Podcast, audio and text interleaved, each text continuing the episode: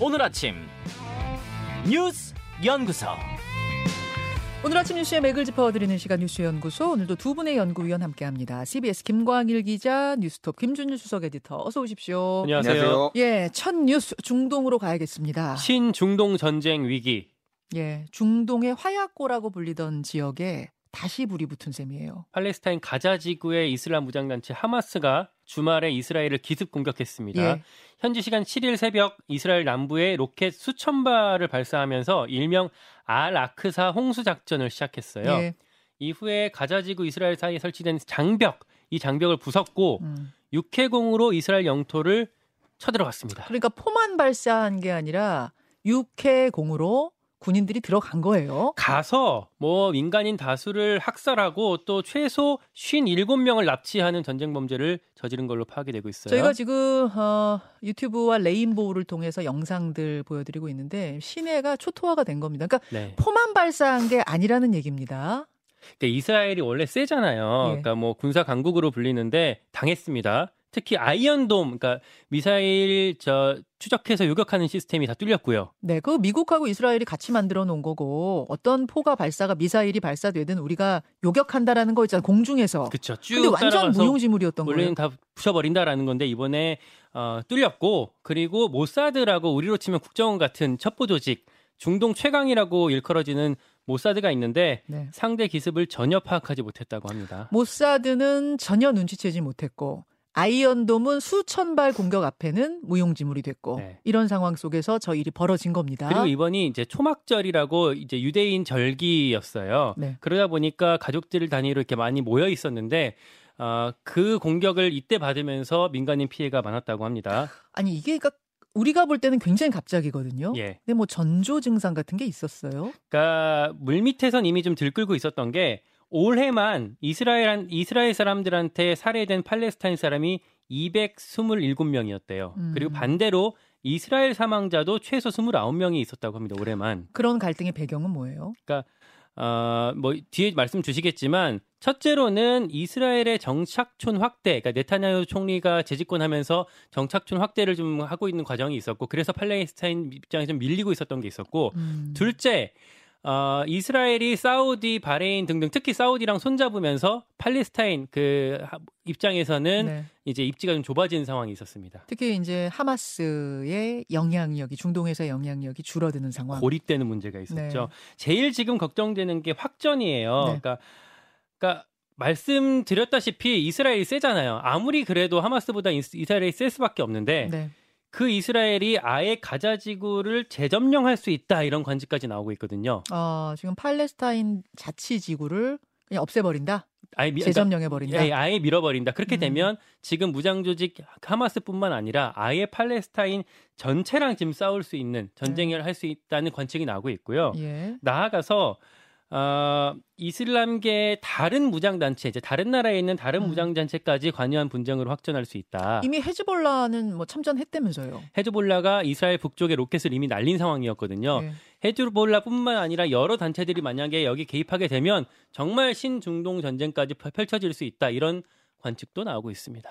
어, 또 심란합니다. 예. 우리 우리 시각으로는 토요일에 이 소식이 전해졌는데 지금 우크라이나 러시아 전쟁도 벌써 얼마입니까? 음. 지금 한 1년 8개월 됐거든요. 그거 아직 끝나지도 않았는데 또 이러니까 우리로선 굉장히 심란한 상황. 김준일 에디터. 일단 중동의 그 이스라엘 둘러싼 정세를 좀 간단히 설명드려야 이해하실 것 같아요. 네. 그러니까 가자 지구는 어디냐면은 이제 웨스트뱅크 서안이라고 불리는 데는 이 팔레스타인 해방 운동 PLO가 이제 거기를 지배하고 있고요. 예. 하마스가 이제 그 팔레스타인 주도권을 가지고 여기는 무강 가- 강경 무장 단체인데 PLO한테 밀려 가지고 가자 지구로 2007년으로 옮겼어요. 가자 지구는 그 이집트하고 붙어 있습니다. 그러니까 남 남서쪽에 있는 거고 PLO 이제 그 웨스트뱅크 서안은 북동쪽에 있다라고 이제 두 군데가 분리돼 있다라고 보시면 될 것 같아요. 저희가 그래서 지도를 예, 예. 좀 준비해 봤거든요. 예, 예. 그러니까 여러분 하얀색 길다란 게 이스라엘이고 예. 여러분 보시기에 왼쪽에 노란색 조그만한 곳 음. 거기가 이제 팔레스타인들이 모여서 사는 가자 지구고요. 예. 그리고 여러분 보시기에 오른쪽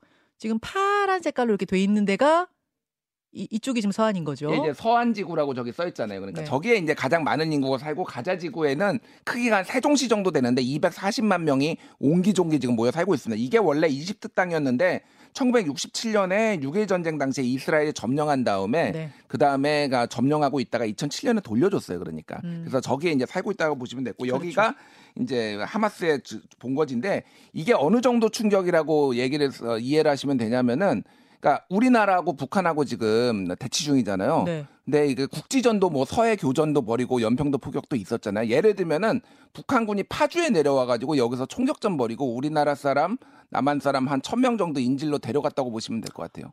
아, 예, 예. 그 연평도에 포가 떨어지는 것도 무서운 일이지만 그냥 포가 떨어지는 것과 북한군이 내려와서 인질 잡아가는 건 차원이 다르잖아요. 차원이 다른 거죠. 지금 그러니까. 인질을 잡아가는 정도 차원까지 벌어진 거예요. 그러니까 지금 여기를 이렇게 이 하마스가 세게 나오는 이유가 여러 가지가 있는데 지금 이스라엘에 수감돼 있는 팔레스타인 이제 해방 뭐 투쟁하는 네. 사람들이 한 5,200명 정도라고 합니다. 예. 그러니까 이들 민간인 잡아가 가지고 이들하고 지금 교환하겠다 이런 목, 목적도 있는 거예요. 포로 교환. 포로 교환하겠다라는 건 이제 이것도 하나가 있고 또 하나는 지금 미국이 굉장히 공을 들이고 있는 게 지금 이스라엘하고 주변 국가들하고 평화협정 맺게 하는 거거든요. 맞아요. 그래서 2020년 같은 경우에는 지금 바레인 그리고 아랍에미리트가 이스라엘하고 평화협정 맺었고요. 네. 지금 중동의 맹주인 사우디가 지금 이스라엘하고 평화협정 맺으려고 얘기를 하고 있어요. 예, 예. 이렇게 되면은 완전히 고립됩니다. 팔레스타인이.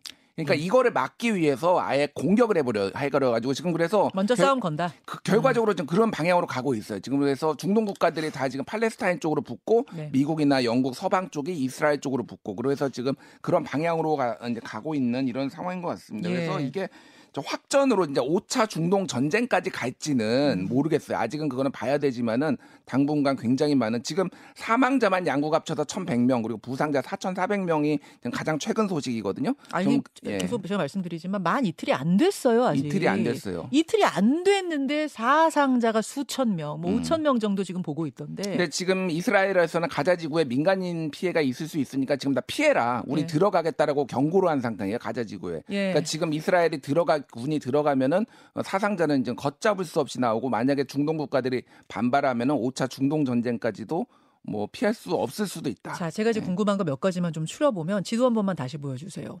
가자 지구는 이스라엘 안에 폭 파묻혀 있습니다. 그런데 지금 가자 지구 안에서 하마스가 이스라엘을 향해서 공격한 거 아닙니까? 그렇죠? 예. 그리고 가자 지구에 전기며 물이며 다 이스라엘이 공급해 주는 거거든요. 근데 가자 지구에서 하마스가 바깥에 이스라엘을 향해서 이런 공격을 했다는 건 일종의 자폭 같은 느낌이에요. 음. 벌써 전기하고 물하고 다 끊었어요. 그럼 하마스는 이렇게 될 걸 알면서 왜 공격한 건가 이거 하나 이거 하나 궁금하고 또 하나는 앞으로 어디 언제까지 갈 건가? 우리에게 미치는 영향은 뭔가? 우크라이나 러시아전도 지금 진행 중인데 이 전쟁까지 같이 전, 진행 중이 되면은 국제사회 어떻게 되는 것이냐? 경제적인 이 상황들은 어떻게 되는 것이냐? 2부에서 전문가와 함께 두루 짚겠습니다. 다음으로 가죠. 22.64% 22.64% 뭐예요? 어, 서울 강서구청장 보궐선거를 아, 지난 금요일 토요일 이틀간 사전 투표를 했거든요. 예. 투표율이 22.64% 역대급이 예, 나왔습니다. 예. 그러니까 지방 선거는 작년 선거가 종전 최고 기록이었는데 20.62였고요. 예. 보궐은 2년 전에 서울시장 선거가 최고였는데 21.95였거든요. 네. 이번이 22.64니까 두 선거보다도 사전 투표율이 높고요.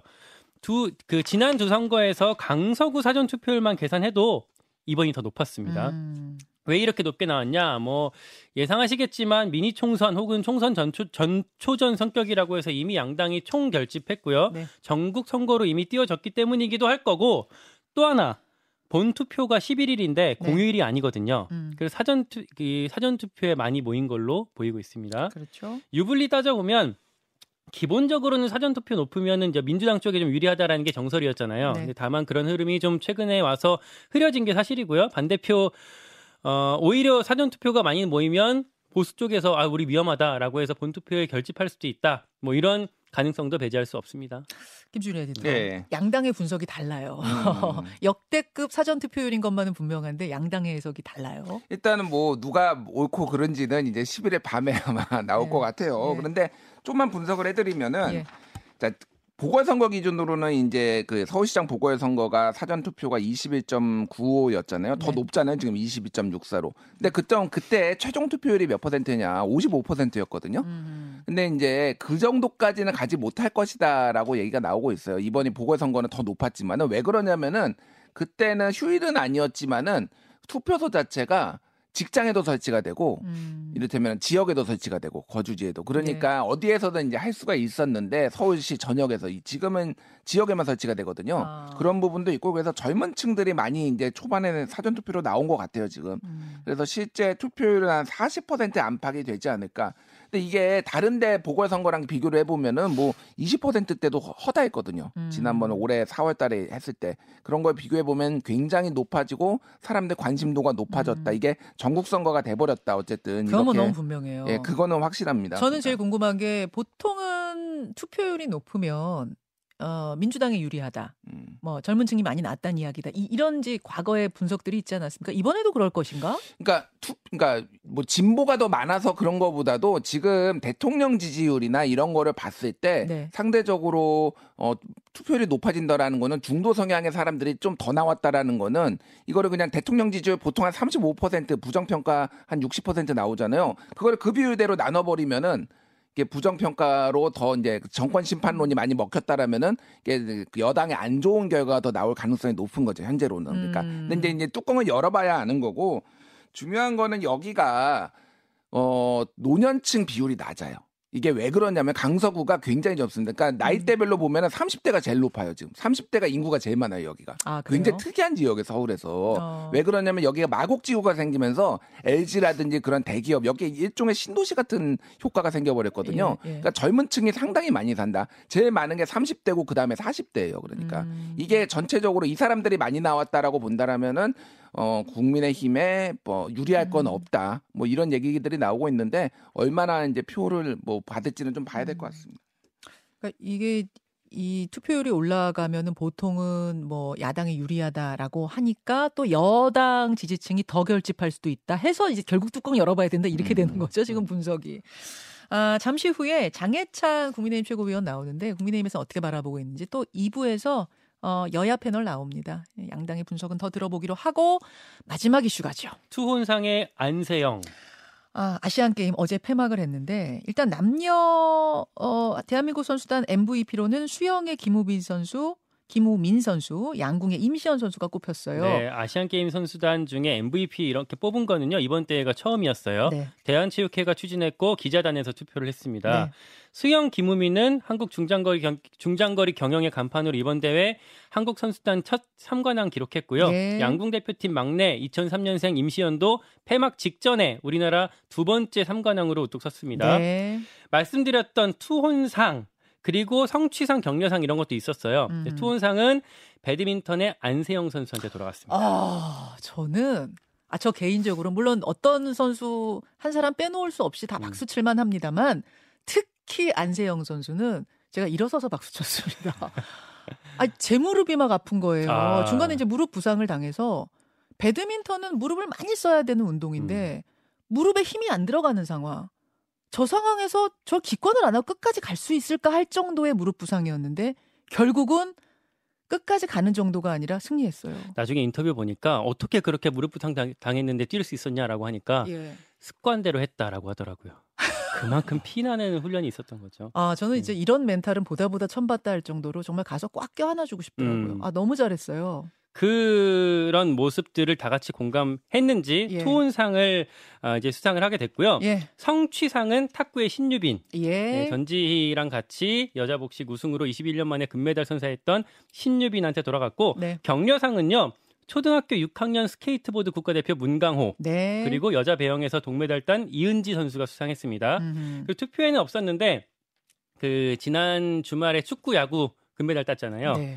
일곱 경기 동안 8골 몰아쳐서 득점왕 차지했던 정우영. 아, 남자 그리- 축구. 네, 그리고 결승에서 대만 타선을 잠재운 야구의 문동주 선수의 활약도 인상적이었습니다. 네, 네. 잘했습니다. 김준일 에디터는 예. 어, 아, 시간이 이렇게 언제 다 됐어요? 일단 축구부터 얘기를 하면 은 3연패, 짧게. 3연패 예. 했거든요. 예. 예. 한일전 이겼는데 예. 2대 1로 일본은 이겨야 맛입니다. 예.